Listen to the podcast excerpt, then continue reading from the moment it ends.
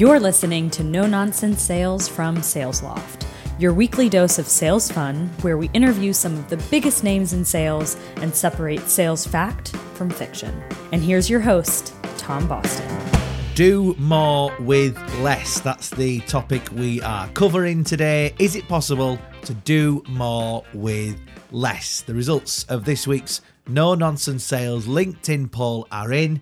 And drum roll, please, you, the listeners, are saying that it is possible to do more with less. 86% currently in favour of yes, it is possible. Let's hear what you had to say. Alan Meston says working smarter, not harder, is always a plus. John Webster says being told to do more with less sharpens minds and brings some much needed brutality into the stop, start, continue exercise. Here's my take not everything can be done with less resources. You can't make a cake without flour, it just won't rise. Why, why is my cake flat? And why have you made two? Well, you told me to do more with less, so I've made two cakes without flour. Uh, they've not risen, but two flourless cakes for you. Enjoy. My point is that you can't take resources away. Your results will be effective. And sales teams are feeling the pinch all around the world. So, to get to the bottom of this and to stop using cake analogies, I invited the CRO of Reachdesk onto the show, Alex Olley. On his LinkedIn profile, he talks about treating customers as humans. And I asked him, what does that mean to him? Sure. I think I've been thinking about this one for a long time. I think perhaps let's start with the problem. What I see, um, I think the problem we've got today is it's it's so easy to do more. Like we automate more, we create a ton of noise. I think this kind of overloads our customers. I think they, they kind of start getting treated just like a number. And what I'm, what I'm also seeing is that AI is on the rise. And this could almost get worse. What I think we're doing is we're just like inundating people with, with digital. And where I've seen the gap has been revealed is human connection. I think it's really simple. We as humans res- respond uh, way more positively towards human approaches. Um, I think this is quite rare these days. So I think it's really simple. You're asking about uh, my my view on treating customers like humans. Uh, if I'm the customer, make it about me. Make it easy for me. Uh, and think about what you can do for me uh, as the customer. And don't expect anything in return. That's the key. Don't expect anything in return. There's this amazing book I remember reading. It's called The Power of Moments and it talks all about how we should be aiming to shatter our customers' expectations at all levels, like treat them as humans. And he has amazing examples of like how companies are winning doing this. And this is what I think uh, it's all about: is just simply treating our customers like humans and don't expect anything in return. Yeah, I love that piece on kind of surprising and delighting and being memorable um, when you're when you're working with customers, right? Those moments you talked about there, they stay with the customer. Um, what are some of the best examples you're seeing then of kind of humanizing that kind of customer relationship and creating those moments? Well, I mean, firstly, I'm a bit biased on this one because this is what we do at Reachdesk, and this is and this is what I discovered six, seven years ago, just before we started to create this business. Is I was kind of part of this problem. I was just like doing loads of digital and like kind of forgetting about the person. And actually, personally, what I started doing with my team was we started sending them like gifts and like doing things that would just like totally stand out. Um, and some people still call me up and that I've still got that personalized bottle of whiskey with my name engraved on it and my company logo that you send me. And I show everyone this. And I talk about this all the time. And it's because I knew certain things about that individual. So I think gifting is obviously like hugely, hugely powerful. Um, I think the, the thing that I, I believe companies are kind of underestimating is, is the power of in person how many companies are now going and seeing their customers in person, sitting down? That that is underestimated with how powerful that is. And th- those are two things I'm encouraging everyone to do. Obviously, direct mail gifting, very powerful, very tactile, very physical, but also like don't underestimate the in-person thing. Since lockdown and COVID, we kind of all went remote and we're like, oh, that's cheaper. Let's let's do more of that. It's cheaper. I'm like, no, no, you still got to go and see people. Um, those are very simple things that you can do oh, it's still quite novel, right? To to have an in-person event that's not not gone away. Uh, I'm going to one in a couple of weeks, and it's all very exciting, right? Oh, we're going to see we're going to see people in person, face to face. And I, I think we should do more of it. I'm definitely on board with that. You mentioned the word cheaper there, which I want to pick up on because, of course, we're talking today about doing more with less. Everything has to be mm. cheaper mm. nowadays. Um, what's your what's your gut reaction to that? What do you think we're able to to do more with less? I mean, it's certainly doable to an extent, I suppose. I mean, I'm hearing some companies who, you know, they're reducing their budgets by half, but then they're expecting their teams to deliver twice as much. And you know, let's say the 12 months prior, they were only just hitting their goals, which I think is insane, by the way. I'm not sure why someone thinks that's a good idea. The spreadsheet tells them to do it, but the logic doesn't. Um, I think it also depends on how wasteful you were before. One of the things we're learning in 2023 is we were creating a load of waste. And so I think you can do more with certainly less, but you've got to like reduce that wastage. Um, there's a saying that um, culture, uh, sorry, yeah, culture eats strategy for breakfast. But I, I, believe, honestly, I believe execution dines on both of them all day. And what I mean by this is we're talking about doing more with less. If you want to do this and you want to try and embrace that, uh, you've got to have a culture of uh, of innovation. You've got to be changing stuff and like letting go of these commonly held beliefs that, that, you used to have, and like thinking about innovation and how you can drive things forward. Um, people have got to deliver on what what they, they say they're going to do. That's what execution is all about, and you have to have a good strategy. And the three of those together, when I speak to companies now, the ones that think about strategy, culture, and execution as a holistic approach are the ones that are actually innovating and doing a lot more with less. Um, and we actually have a phrase here at Reachdesk where we say "do more better." I think it was Ben Smith, our, our director of uh, our BDR team, came up with it. It's really simple, but we believe in making small iterations, uh, only doing more if we're confident it will make an impact. And we have done more with less. Just we haven't taken it to the ridiculous, like that example before, where we're trying to like double revenue with half of what we had before, because I don't think that's possible you got to keep it realistic, right? And I feel like you guys, uh, you're definitely doing that. You know, my next question for you is about CROs panicking in the current climate. Mm-hmm. But from speaking to you and from learning about what you do, you don't seem to be panicking. And if anything, and, I, would say this as an observation, you seem to be embracing the current climate. What would you What would you say to that?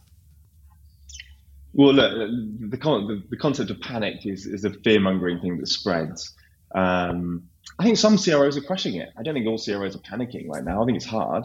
Um, in fact, I'm seeing the, the, the best ones are, are, embracing this and they're, they're seeing signs of improvement now uh, where we're at. Look, the reality is CROs, revenue leaders, whatever, whoever you want to call it, um, they've had a ton of pressure this year uh, in, in this climate that, that we find ourselves. Look, I'm a CRO. It's certainly made things a lot harder.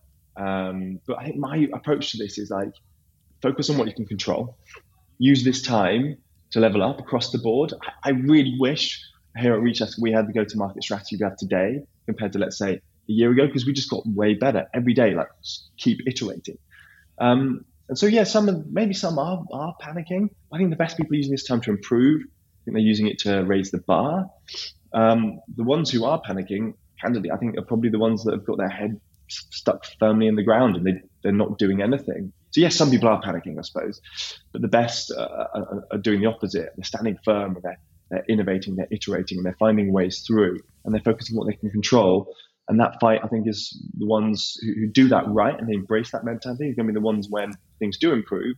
They're going to be the ones who are going to start crushing it way well ahead of the others that just sat down and waited for things to happen.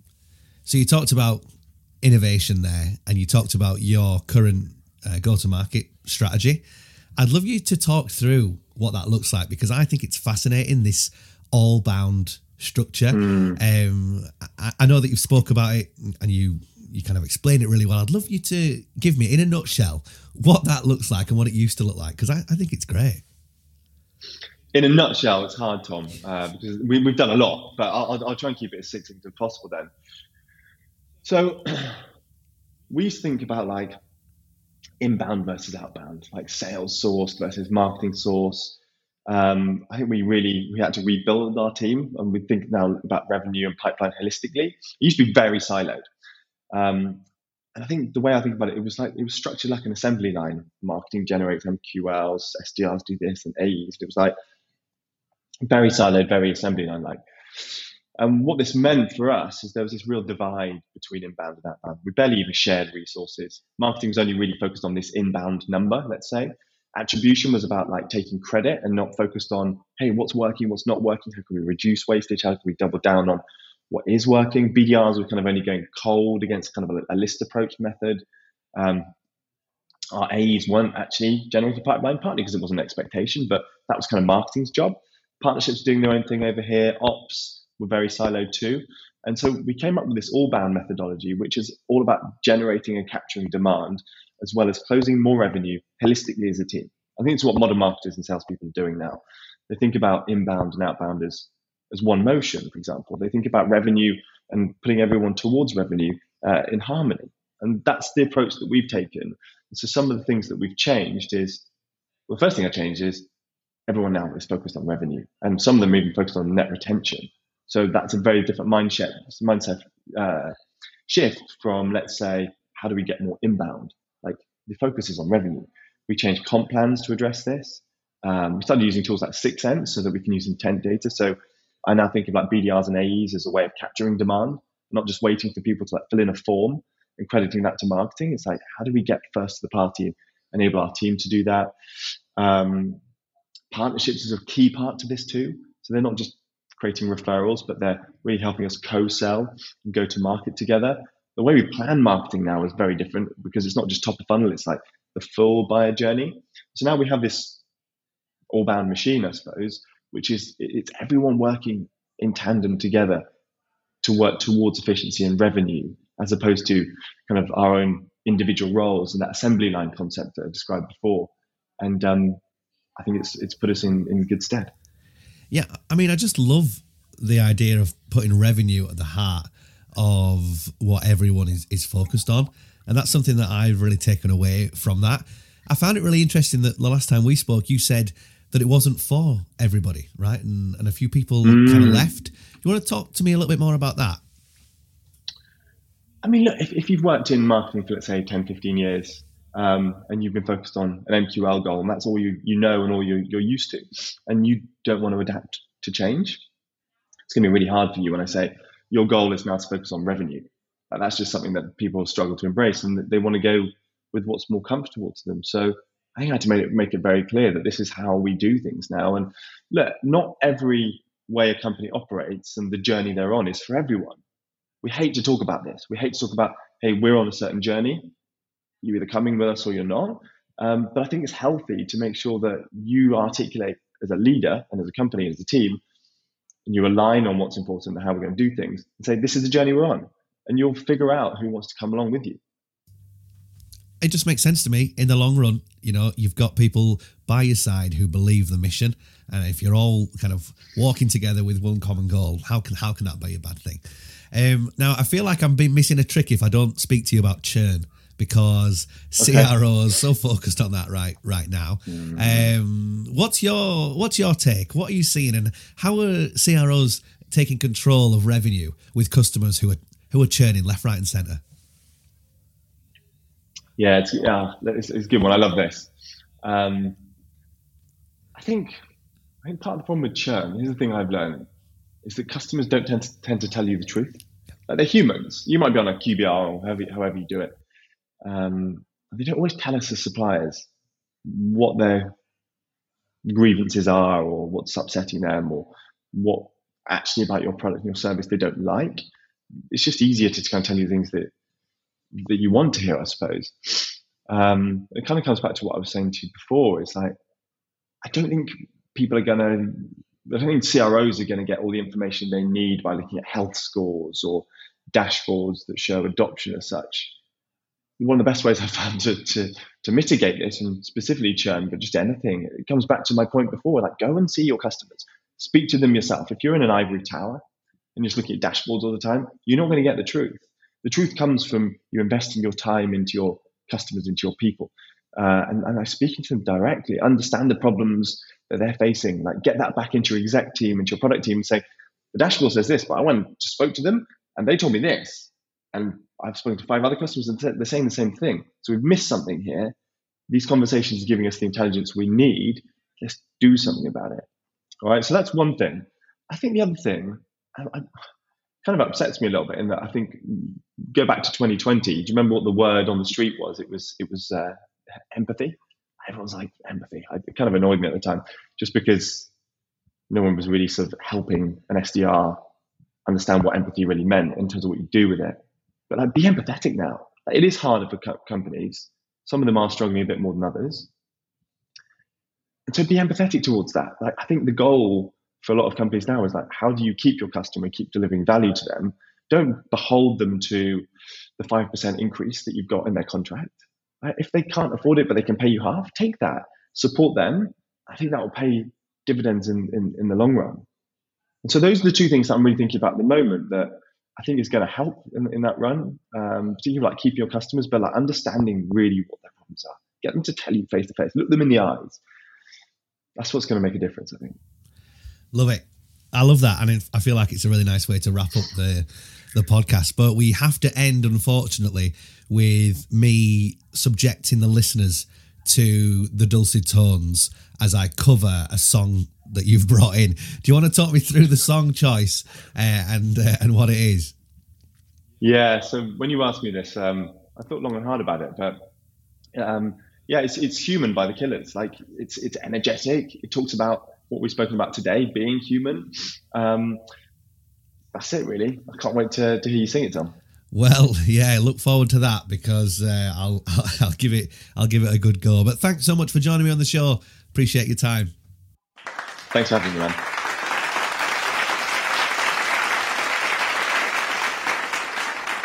Pay my respects to grace and virtue. Send my condolences to good. Give my regards to soul and romance. They always did the best they could. Human by The Killers on No Nonsense Sales, like they've never sounded before and hopefully never will again. If you have enjoyed this sales podcast, then why not subscribe on your podcast player of choice? We'll see you next week. Don't forget to check out the No Nonsense Sales Spotify playlist if you'd like to hear the Killers track sang well. See you next week.